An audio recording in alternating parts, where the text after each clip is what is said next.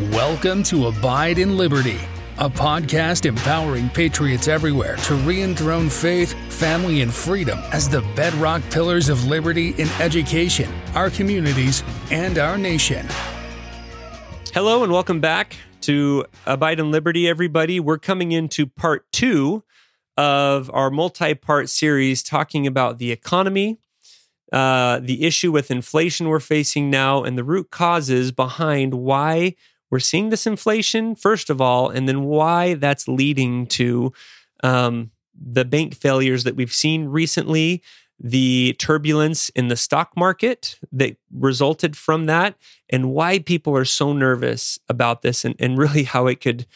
Uh, spell quite a dangerous outcome for us if we're not really, really careful.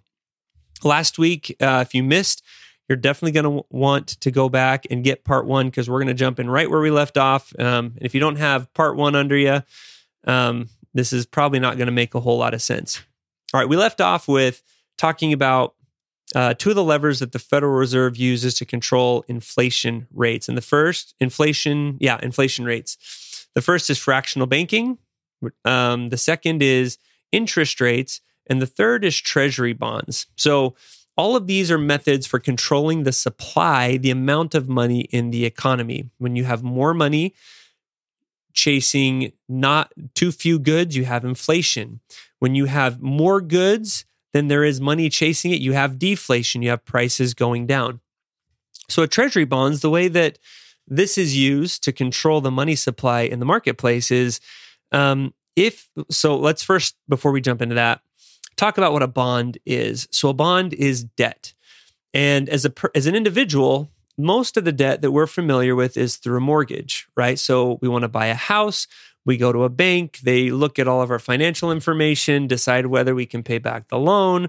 Um, they give us exactly the amount of money to the cent that we need to buy that house and cover the appraisal and all the closing closing costs, and then we make our payments to uh, to that mortgage lender. Well, companies and countries can, you know, there's not normally a single bank that the United States, for example, can go to who has $30 trillion hanging out there that they can loan to the United States. So companies that need large loans or countries that need larger loans than banks can give will refer to bonds. And bonds is kind of the original crowdfunding um, concept, except you got to pay it back. So with a bond, uh, we'll, we'll just use the US government an example. They'll issue these certificates. So if they sell a $100 bond, they'll put out and say, look, if you buy this $100 bond, I will pay you, let's say, 2% in one year.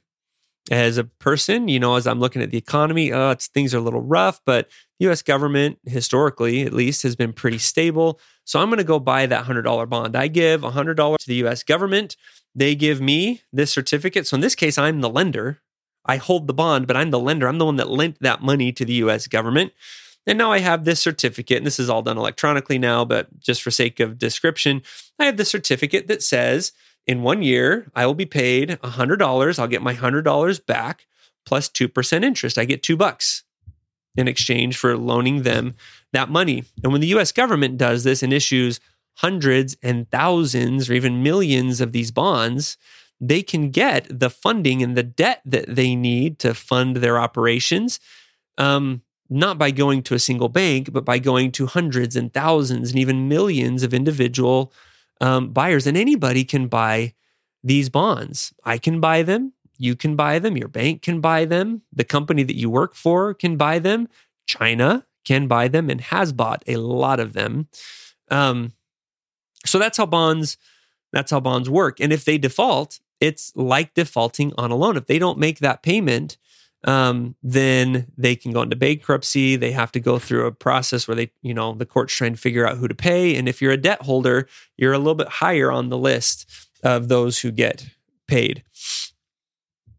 Now, um, in the case of the United States, they you'll hear bonds referred to in a lot of different ways. You'll hear them referred to as T-bills or treasury bonds or treasury notes and they all mean basically the same thing. There's bonds of different duration and different interest rates. There's very short term T-bills or treasury bonds with lower interest rates and there's longer term treasury bonds um, with a little bit higher interest rate, right? Because over the course of 30 years, that's a lot more risky than over the course of the next year. So they have to entice you into that longer term bond with a little bit of a better interest rate. And that's all operates on the same risk reward principle um, that meant that that is involved with anything financial that we do. That's why if you are willing to do a 15 year mortgage, you're going to get a better interest rate than a 30 year mortgage because to the bank, the risk of you still being around and healthy and able to work to pay that loan off in 15 years is better than maybe over the next 30 years. Now, so let's walk this through from the very first time that the US government issues a bond. So they do a new bond issue. And as an individual, I go and I decide to buy one of those $100 bonds that yields 2% interest in one year.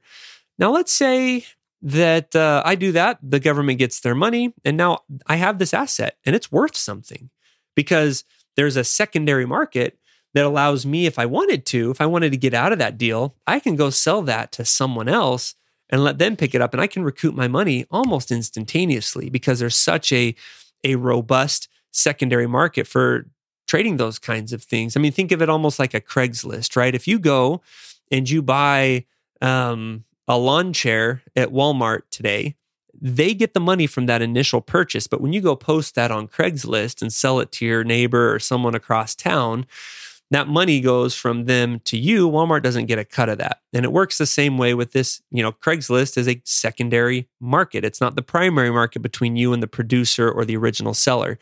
And it's the same thing with the bond market. The original seller was the US government. They got their money the first time that they sold it. But as I sell it on the bond exchange, which is similar to the stock exchange, that asset transfers between me and someone else, and the US government has nothing to do with that. But let's say I decide that I, you know, six months in, I kind of want my money back. I've got the, oh, man, there's a really nice lawn chair at Walmart that I want now that I'm talking about lawn chairs.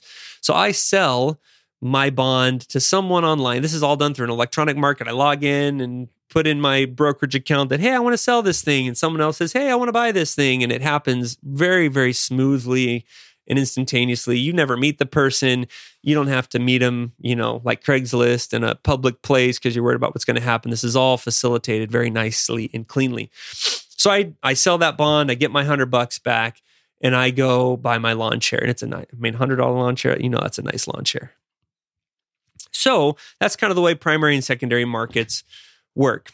So, another way that the Federal Reserve can reduce or increase the money supply in the market is to either sell or buy treasury bonds. So, if in this case, if I have this treasury bond and I don't want it anymore, and I am going to sell it to someone else on the secondary market no, government's not involved now, but I'm just going to go sell it to that guy over there. I sell it to him and he pays me for it. So that money comes out of his account and into mine. But when you look at the economy as a whole, there's still the same amount of money out there exchanging hands. The money supply doesn't change from that transaction. But if I have that same bond and instead of selling it, to somebody else, the person or the, the entity that I'm selling it to is the Federal Reserve. Okay, I'm selling that bond to them. They pay me for that bond. Now money is coming out of their account and into mine. The money supply, that money that the Federal Reserve had was not in circulation. Nobody else was using that to buy goods, sell goods, hire employees, or any of that. That money now is additional money in the economy that I can go spend to buy stuff. And it wasn't there before. So now there's more money chasing the same goods than were there before. Now, if there's more money chasing same the same goods, that um, affects the inflation rate. Inflation will go up. Now, conversely, if the Federal Reserve wants to decrease the money supply, instead of buying bonds from people like you and me on the open market, they can sell bonds. And so now instead of me selling a bond, let's say I put up on my little exchange account that I want to buy a US Treasury bond. And I don't know really who's on the other side of that transaction. But if the Federal Reserve is the one selling that, and we get matched up and that transaction happens, then they give me that treasury bond. Cash comes out of my account and into theirs. And now that money is removed from circulation from the general economy. Less money in the economy means the inflation rate goes down. Okay, so now that we've talked about the mechanisms that the Federal Reserve uses to control the supply of money, which is another way to say control the inflation rate. So, just quick review they can use bonds, they can buy bonds, which gets money going back into the hands of individuals like you and me if they're buying those bonds from us, or they can sell bonds where we're buying it from them, giving our money to them for those bonds, which brings money out of the economy. The other way that we talked about is through um, interest rates. If interest rates are higher, less people want to buy, uh, or less people want to borrow money, which means that there's lower reserve. And then the fractional banking, they can adjust, um, adjust how much banks are required to keep in reserve, which uh, affects how much more money is able to create it as more people take that money, deposit in accounts, and that cycle continues. And before um, before jumping in to before going any further, we're going to start taking some of these tools that we've been talking about and looking at how those have been used. And before doing that, I want to pause and just take a brief minute, um, kind of at the end of this episode and before we jump into the third segment, to talk about and remind ourselves of the principles of freedom as they relate to the economy that we talked about during the segment on the 5,000 year leap. If you haven't gone through, it's a, another multi segment series. Um, but it's it's really foundational to everything else we're going to talk about. So just by way of review, I'm not going to go into as much detail as I did originally. But number one, um, this country was founded on the principle of being a free market, where the government is there to help facilitate transactions and make sure that if we you and I have a contract and you violate it, I have a way to be recompensed for that, not be taken advantage of. Um, the government's there to make sure that um, if I'm able to accumulate through my industry and my hard work certain assets, that the guy next door can't just come and rob me of that and beat me up or kill me for those assets. There's law in place to prevent that from happening. Um, they're here to help prevent monopolies from forming, which clog up the works of um, a free market society. So there's a few areas where the government is necessary, but outside of those few exceptions, in a free market economy, the government keeps its hands clean. And as we've already seen, the government stepping in and controlling inflation rates uh, is not one of those principles of a free market economy that we were founded on. That is a violation of it. Another um, principle of finance that we talked about is the importance of private and not public welfare, that it's the responsibility of us as individuals to take care of each other and not be forced into it through government taxation.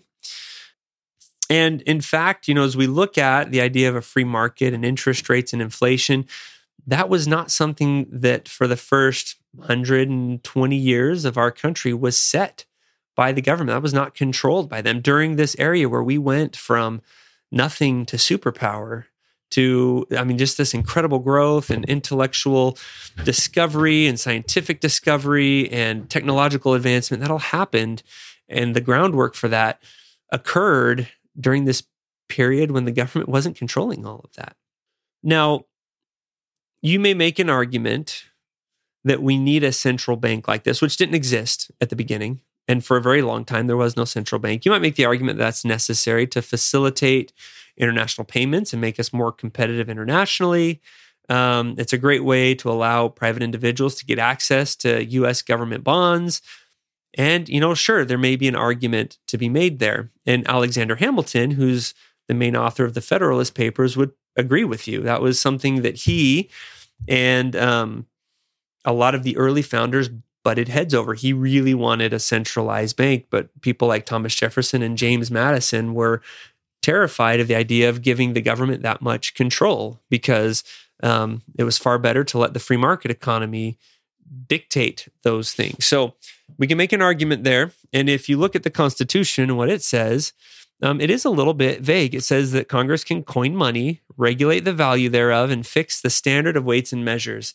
Um, you could argue that that could be meant to justify central bank. You could easily argue that no, that was only intended to create a reliable system of money that you could transfer across state lines. Because at the time of the founding, each state had their own currency. So t- trying to buy something from someone across state lines was just a nightmare. And you had to go through this exchange process. Um, so, really, the idea with this was hey, let's just make one US dollar and we'll fix the value of it. We're going to tie it to gold and it'll be a, a common medium that we can use between states. Um, anyways, so we're not going to get into that argument of central bank or no. But one thing that the the founding fathers would agree on under this principle of a free market economy is that the government should have no place in fixing and controlling prices. Never, never, ever, ever.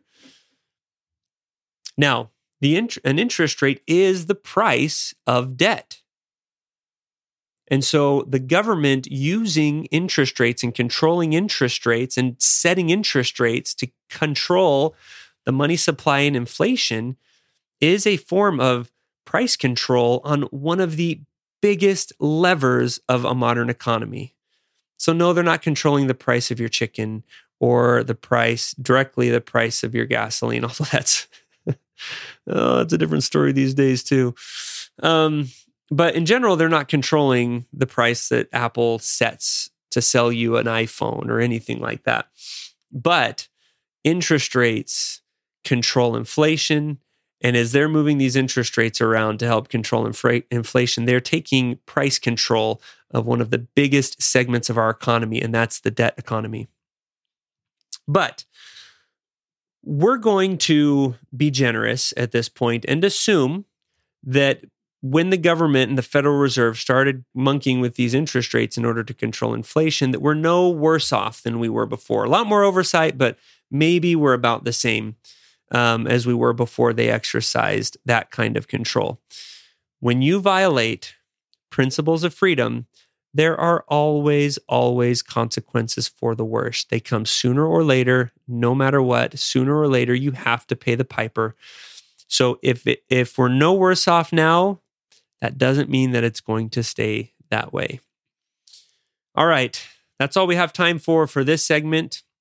Make sure and come back next week where um, we'll dive into a level deeper into exactly how the Federal Reserve controls interest rates to um, to keep inflation under control. Make sure you don't miss it. Thank you for listening to Abide in Liberty. Make sure you subscribe so you don't miss any future episodes and share this with friends and family. In the meantime, keep up with the show online at abideinliberty.com. Also, if you'd like to help our K 12 bless and educate more families, contact us by visiting libertyyouthacademy.org. Until next time, be on the alert, stand firm in the faith, and be strong.